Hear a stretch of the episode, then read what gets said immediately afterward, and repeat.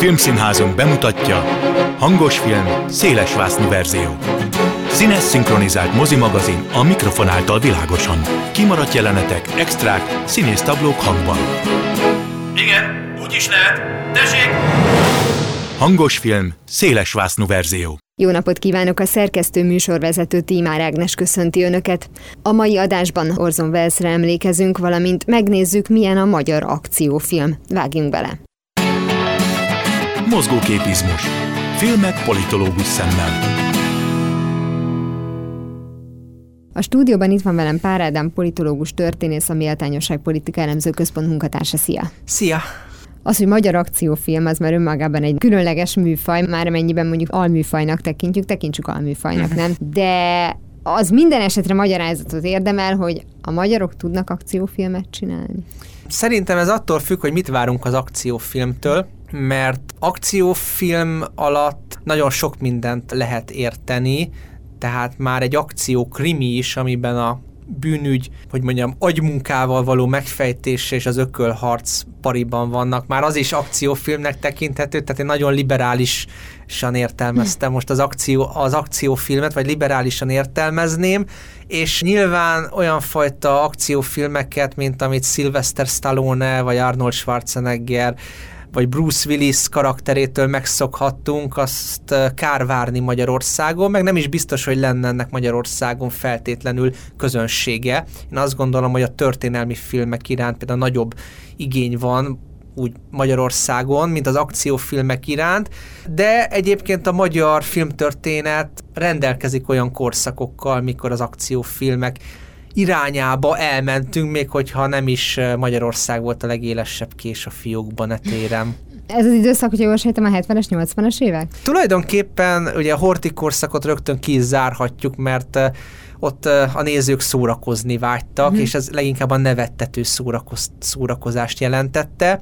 Én azt mondom, hogy az 50-es éveknek a szocialista, krimibe hajló ilyen szabotás filmjei, vagy termelési filmjei, hogy szépen hívták ezeket, némelyikük, ö, némely elemükben közel jutnak az akciófilm műfajához, tehát a Teljes Gőzzel című filmben, ahol arról van szó, hogy a csúnya gonosz nyugati mérnök ki akarja siklatni a, a derék ö, szocialista vonatot, és ki is siklatja, de aztán jön ugye a derék masinista, meg a törvény hőse, és elkapják a csúnya gonosz reakciós mérnököt. Ez is egyfajta akciófilm, de valóban egyébként inkább a 60-as évektől kezd el ez az akciófilm műfaj virágozni. A korszakban szocialista krimiknek nevezték azokat a filmeket, amik bűnügyeket ábrázoltak.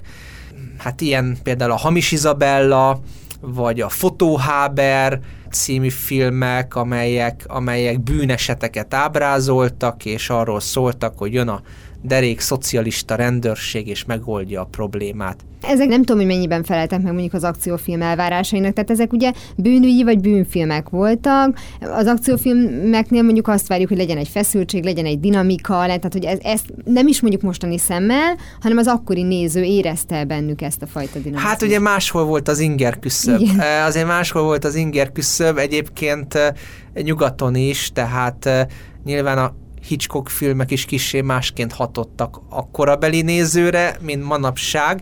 Hát van pár, amit én most sem tudok megnézni, úgyhogy te én, is. Én, én, is így vagyok vele, én, én is így vagyok vele, nem tudom, hogy ketten mennyire, mennyire reprezentáljuk a, a, a filmközönséget, de szerintem is bőven elég félelmetesek azok.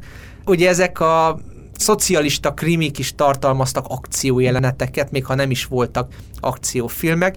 Egyébként kiemelném az 1963-as Aranyfej című filmet, azért érdekes, mert ebben már nem a nyugati a, a gonosz, tehát nem nyugatról jön az ellenség, akit le kell győzni, e, ugyanis egy házaspárnak, egy nyugati házaspárnak a két gyereke e, kezd el nyomozni Szent László hermájának azaz fejerekéjének az ellopása ügyében. Tehát az első olyan film, amiben már a nyugati nem feltétlenül ellenség, és aztán ugye a 60-as évek végén az Oroszlán Ugrani készült mhm. című film, ami bevallottan a James Bond filmeket parodizálta, még jóval azelőtt, hogy a James Bond filmek megjelentek volna Magyarországon, mert eh, egyébként a Magányos ügynök című film volt az első James Bond film, amit a magyar mozik vetítettek 1989-ben. Mi már akkor parodizáltuk James Bondot, mikor James Bond még nem is létezett Magyarországon. Hát ez kimutathat, hogy mindegyikben a nyugati a, az ellenség, tehát nyugatról jön a szabotőr, a diverzáns, a szélső jobboldali, és akkor a derék magyar nyomozó, vagy menőfej itt az oroszlán ugrani készült című filmben megoldja a problémát. És akkor a 70-es évektől kezdve ez a műfaj elkezd fölpörögni, és az első igazi akciófilm, ami már ténylegesen a nyugati akciófilmekhez közelít, a Dökkesejű című mm-hmm. alkotás, amely hát egy mély társadalmi mondani valójú alkotás, hiszen arról szól, hogy egy diplomás ember egy értelmiségi kénytelen taxizni, azért, hogy meg tudjon élni, és amikor két nő kifosztja, akkor elkezd egy őrült álmokfutásba, tehát a szocialista korszaknak az egész álságossága benne van, hogy hogy gyakorlatilag az ügyeskedés, a, a egymás átverése mennyire jelen van itten a nagy szocialista szólamok ellenére. Azt mondjuk nem tudom, hogy mai szemmel nézve ez az üzenet, ez mennyire lesz világos a néző számára, vagy, vagy leragadunk ott, hogy milyen vicces, ahogy a ladák megpróbálják egymást megelőzni a pillangó utcánál. Hát ugye a az akciófilm nem lehet meg üldözés nélkül, tehát itt is üldözéses jeleneteket látunk, már emiatt is a maga korában sokan az első akciófilmnek nevezték, illetve hát még a thriller műfai besorolást is előszeretettel bigyeztették erre a filmre, és hát Cserhalmi György nagyon jól játsza az, az önjelölt, igazságosztó szerepét. Egyébként már nyilván ez is kiverte a korabeli kritikát mert hogy a rendőrség hatalmi monopóliumát, erőszak monopóliumát megkérdőjelezi a főhős, és maga tesz rendet az ügyeskedők között. Azon túl, hogy nyilván Cserhalmi György tényleg remek benne, az a karakter, amit kitaláltak hozzá, az is egy eleme a jó akciófilmnek. Tehát, hogy ki van találva az ő kabátja, az ő szemüvege, tehát, hogy az egész fazonja nagyon ikonikus. Tehát innentől kezdve sokkal több mindent hiszel el neki, vagy nézel el neki, mhm. mondjuk. Uh-huh. Igen, és ez az önjelölt igazságtevő, ez nagyon régóta benne van az akciófilm uh-huh meg karaktereik között. Emlékezhetünk rá, hogy számtalan amerikai filmben is ez feltűnik, de nyilván a két országnak a történelmi hagyományai miatt az Egyesült Államokban az individualista hős sokkal jobban elfogadott volt. Tehát az, hogy Charles Bronson a New Yorki metróban lelő három embert, aki csúnyán nézett rá, és elő akarta kapni a fegyverét. Az iránt kicsit másképpen viszonyult a mozinéző, mint a maga korában, a 80-as évek elején a dökkesejű hőséhez a, a magyar néző. Tehát az mondjuk tényleg melbevágó volt a maga korában. És aztán ennek nem sokkal később, vagy körülbelül ebben az időszakban megjelent a tényleg vicces verziója, és ott is már volt egy szándék arra, hogy megmutatták azt, hogy hogy kell ezt nyugaton csinálni, és akkor ilyet mi is tudunk csinálni, hogy ezek az ötvös csöpi filmek voltak. I- igen, igen, igen, ezek a, hát a kedvenceim voltak. Ezek is a féle eh, szocialista, krimi, kalandfilm, akciófilm keverékeknek tekinthetők. Négy rész készült, ötvös csöpi kalandjairól, és hát azt az anekdotát azért el kell mondani, hogy mikor Bud Spencer és Bújtor István találkoztak, és elkezdtek beszélgetni ezekről a filmekről, akkor Bud Spencer mondta Bújtornak, hogy hát te is tudsz ilyen filmeket csinálni, kell bele egy jellegzetes táj, egy gyerek, humor, meg akció, és hát ötvöt csöpi filmekben mindez benne volt. A gyerek is, a jellegzetes táj, ez nem Nápoly, hanem a mi esetünkben a Balaton, a Balaton, így van, ami akkor még ténylegesen közjószág volt. volt, így van. És hát Gennarino-nak a kedves csirkefogó nápoi zsebtolvajnak a figurája is megjelent Bánhídi László karakterében az ötvös csöpi filmekben. Nem mondanám, hogy mondjuk a Kernandás Terence Hill páros, az feltétlenül mondjuk így, vagy párhuzamba állítható, hát, de végülis volt, biztos, hogy volt egy ilyen hát, szándék. Ter- vagyis, hogy a Kern András inkább a Piedon sorozatból a felügyelő igaz, megfeleltethető igaz. meg. Meg kicsit még Caputo őrmesternek is. Tehát olyan, igen, igen, mert Caputo, hát ezt már megbeszéltük egyszer, hogy Caputo az utolsó két részben ilyen vígjátéki igen. figura lesz. Tehát Ken András kardos doktorát ahhoz tudnám hasonlítani, és hát ugye ez, az egy külön műsort is megérne, hogy hogy hogyan reflektáltak ezek a filmek a Balatonra. Ugye elkezdődik a 80-as években már, de talán a 70-es években ez a csencselős időszak a Balatonnál, megjelennek a vagányok, ugye akiket ötvös csöpi lepofoz a siófoki uh, bulihajóról, tehát tényleg benne... Azokkal a hangeffektekkel, mint amivel a Bud Spencer filmekben Így van, így van, így van, így van, sőt azt hiszem volt egy ütés típus, amit Bud Spencer bújtortól vett át, és hát benne, benne volt tényleg ez az egész késő kádári időszak, mikor már kezdett, kezdett a rendszer felpuhulni, főleg gazdasági értelemben, és, és megjelentek a maszek lángos sütők, meg a, meg a, meg a vagány huligánok a Balaton környékén, tehát ilyen szociológiai szempontból is lehetne nézni ezeket a filmeket. Sőt, tehát ugye az utolsó rész, az, ha jól tudom, már a rendszerváltás után készült, sőt ez a zsaruvér, csigavér, vagy valami ilyesmi a sorozat cím, ami valahol ezt a hagyományt vitte tovább, az is már ugye egy új, az új világban, tehát már nem nagyon tudott ezekkel a poénokkal operálni, de azért még a célközönségét nyilván megtalálta. De azt lehet mondani, hogy utána volt egy szakadás, mert oké, okay, így a 90-es évek végén jött egy Európa Express, meg persze el lehet kezdeni mondani, hogy a, a Fehér Isten Mundrucó Kornéltól végül is bizonyos Tű, szempontból. Tűzvonalban sorozat sorozat, tűzvonalban ami sorozat, egy rendőrfilm, rendőrfilm sorozat igen, volt. és egyébként ez egy minőségi sorozat lett, de, de hozzáteszem, hogy minthogyha azért ott felismerték volna már a 90-es évek második felében, hogy az akciófilmhez kell a látvány, és hogyha mi ezt nem tudjuk, akár mondjuk anyagi hiányok miatt megoldani, akkor, akkor bénaságot ne csináljunk, mert az egyszerűen kontraproduktív. Igen, az akciófilm olyan tekintetben egy bonyolult műfaj, hogy nagyon sok pirotechnikai eszköz kell hozzá, tehát lőni, robbantani, szóval az, az úgy nem, nem megy, hogy egy szobában leül két ember és egzisztencialista beszélgetést folytat. Nyilván itt az akció kell, na meg hát látványos díszletek, meg különböző közlekedési eszközök, amiket fel lehet borítani, tönkre lehet tenni. Viszont nem feltétlenül csak élő szereplős alkotásokban lehet gondolkodni, mert talán a magyar filmművészetnek a a legsikeresebb akciófilmje, bár sokan talán nem tartanák annak, de mindenképpen azt szatirikus színben bemutatja a macskafogó. Hát, a macskafogónak az alaptörténete is, ha élő szereplőkkel játszatnánk, akkor megfeleltethető egy akciófilmnek. Vannak a bűnözők, akik most itt a macska karakterben, macska bőrben garázdálkodnak, és bankrablástól kezdve a kalózkodáson át a szabotázsig mindent elkövetnek, és vannak a, a, az egerek, az egerek közül meg kiemelkedik Grabowski, aki tulajdonképpen egy James Bond, egy kelet-európai James Bond, csak egérbőrben.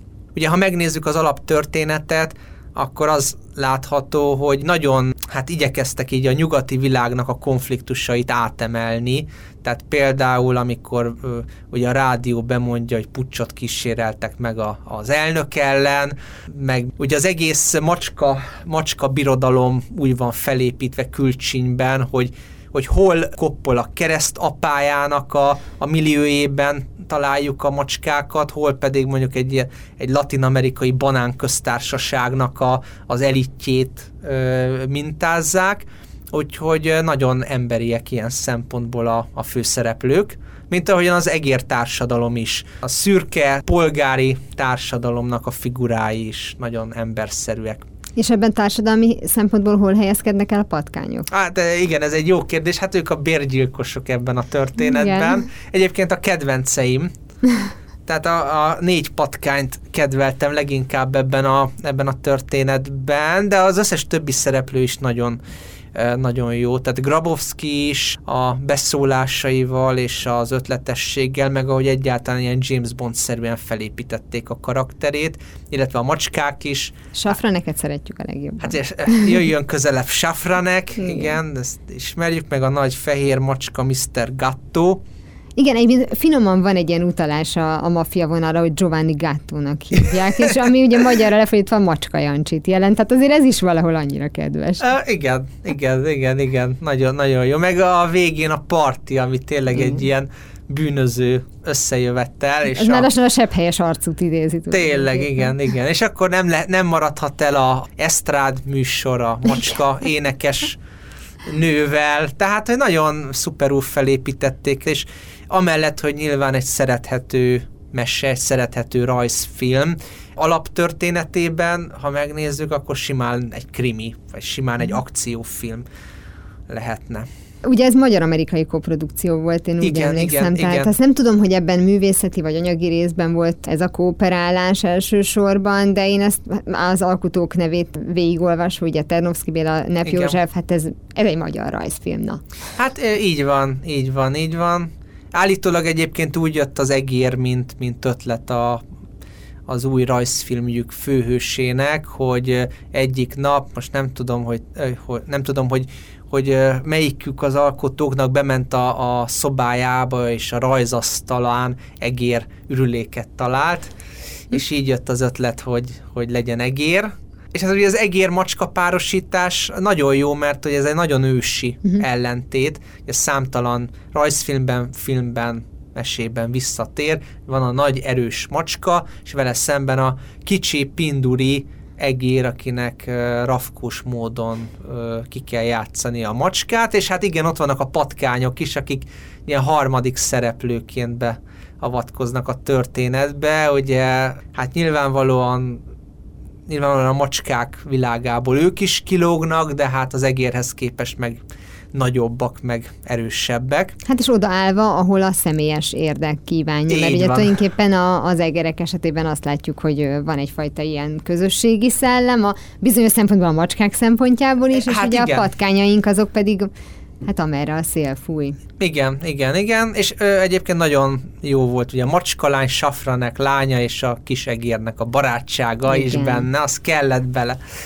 Igen. Az kellett bele. Úgyhogy ö, megoldható egyébként az akciófilm akár animációs vagy rajzfilmes változatban, Nyilvánvalóan élő szereplős filmek azért nem tudnak versenyezni az amerikai, vagy a német, francia, japán akciófilmekkel, tehát most már a, az amerikaiak mellé fölzárkóznak a német, olasz, francia alkotók. Sőt, tehát a kínai filmgyártás. Sőt, a kínaiak is, és, és bőszen robbantgatnak, lőnek ezekben a filmekben is, de ugye Hankis Elemérnek van egy nagyon szellemes eszéje, ahol összehasonlítja a magyar meg az amerikai mentalitást és lelki alkatot, tehát hogy, a, hogy ő, ő írja azt, hogy a, hogy a nyugat-európai akciófilmek még nem, a, nem az igaziak, tehát még, még nincsen, nincsen bennük az a fajta ilyen amerikai felfogás, hogy mi megmentjük a világot, és, és mi vagyunk a főszereplők nem is feltétlenül gondolnám, hogy magyar akciófilmeknél ez szükséges lenne, hogy jöjjön Magyarország és megmentse a Közép-Európát.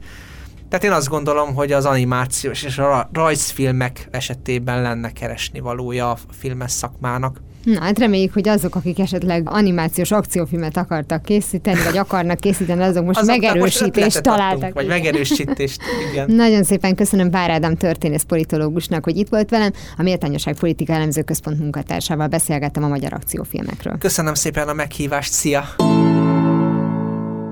És ha már szóba került az előző beszélgetésben a macskafogó, érdemes megjegyeznünk, hogy sokak kedvenc magyar animációs filmjét 1986. október 2-án mutatták be. A Nep József forgatókönyve alapján Ternovszki Béla rendezte klasszikust, a Tengeren túron 1987. július 15-én mutatták be a Los Angeles-i Nemzetközi Rövidfilmfesztiválon Cat City címen. Oda szinte az összes karakter nevét megváltoztatták, hogy lehetőleg minden a szocialista blokk országaira utaló asszociációt elkerüljenek.